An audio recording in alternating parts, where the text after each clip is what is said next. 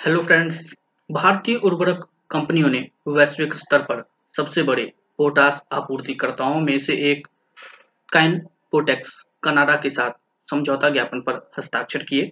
काइनपोटेक्स Canada तीन वर्षों के लिए सालाना पंद्रह एलएमटी पोटास की आपूर्ति करेगा। एक पथ प्रदर्शक कदम, समझौता ज्ञापन आपूर्ति और मूल्य अस्थिरता दोनों को कम करेगा और भारत को पोटास उर्वरक के दीर्घ, स्थिर, दीर्घकालिक आपूर्ति सुनिश्चित करेगा।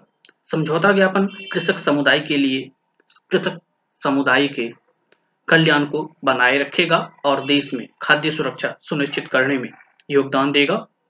भारत की उर्वरक कंपनियों कोरोमंडल इंटरनेशनल चंबल फर्टिलाइजर्स और इंडियन पोटास लिमिटेड ने 27 सितंबर 2022 को कैनपोटेक्स कनाडा के साथ एक समझौता ज्ञापन पर हस्ताक्षर किए।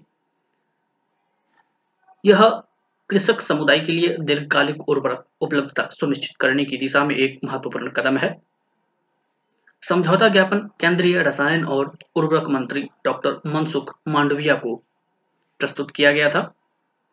कैनपोटेक्स कनाडा विश्व स्तर पर पोटास के सबसे बड़े आपूर्तिकर्ताओं में से एक है, जो सालाना लगभग 130 एलएमटी उत्पाद का निर्यात करता है।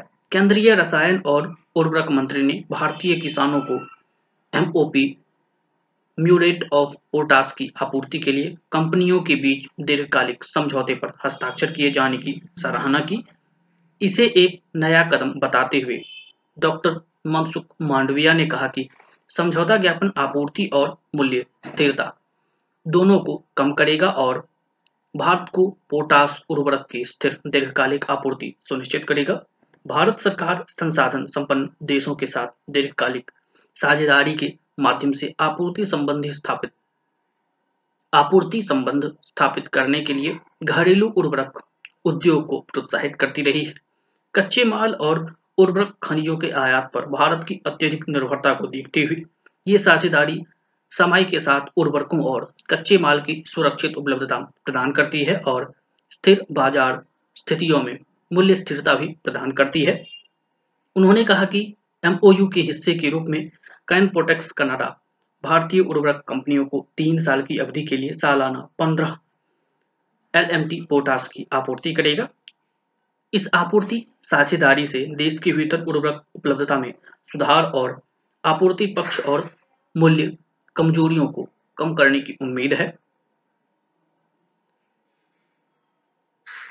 आगामी फ़सल मौसम से पहले समझौता ज्ञापन के महत्व को रेखांकित करते हुए डॉक्टर मांडविया ने कहा कि यह महत्वपूर्ण पहल है, क्योंकि यह कृषक समुदाय के लिए एमओपी की उपलब्धता में सुधार करेगा, उनके कल्याण को बनाए रखेगा और देश में खाद्य सुरक्षा सुनिश्चित करने में योगदान करेगा। उन्होंने कहा कि इस समझौता ज्ञापन से हमारे आपसी संबंधों को मज़बूत करने और दोनों देशों के बीच द्विपक्षीय संबंधों को आगे बढ़ाने का मार्ग प्रशस्त करेगा।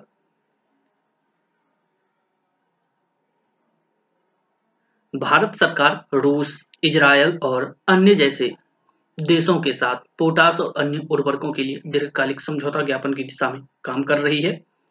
आयात निर्भरता को कम करने के उद्देश्य से उर्वरक विभाग ने पोटास के स्वदेशी स्रोतों का समर्थन करने के लिए पोषक तत्व आधारित सब्सिडी योजना योजना में पीडीएम सीसा से प्राप्त पोटास को शामिल है, शामिल किया है।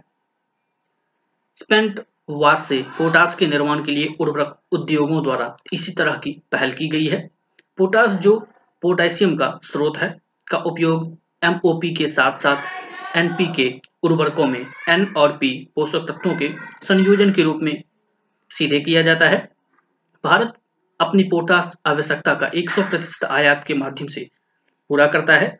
देश सालाना लगभग 40 एल एम टी एमओपी का आयात करता है।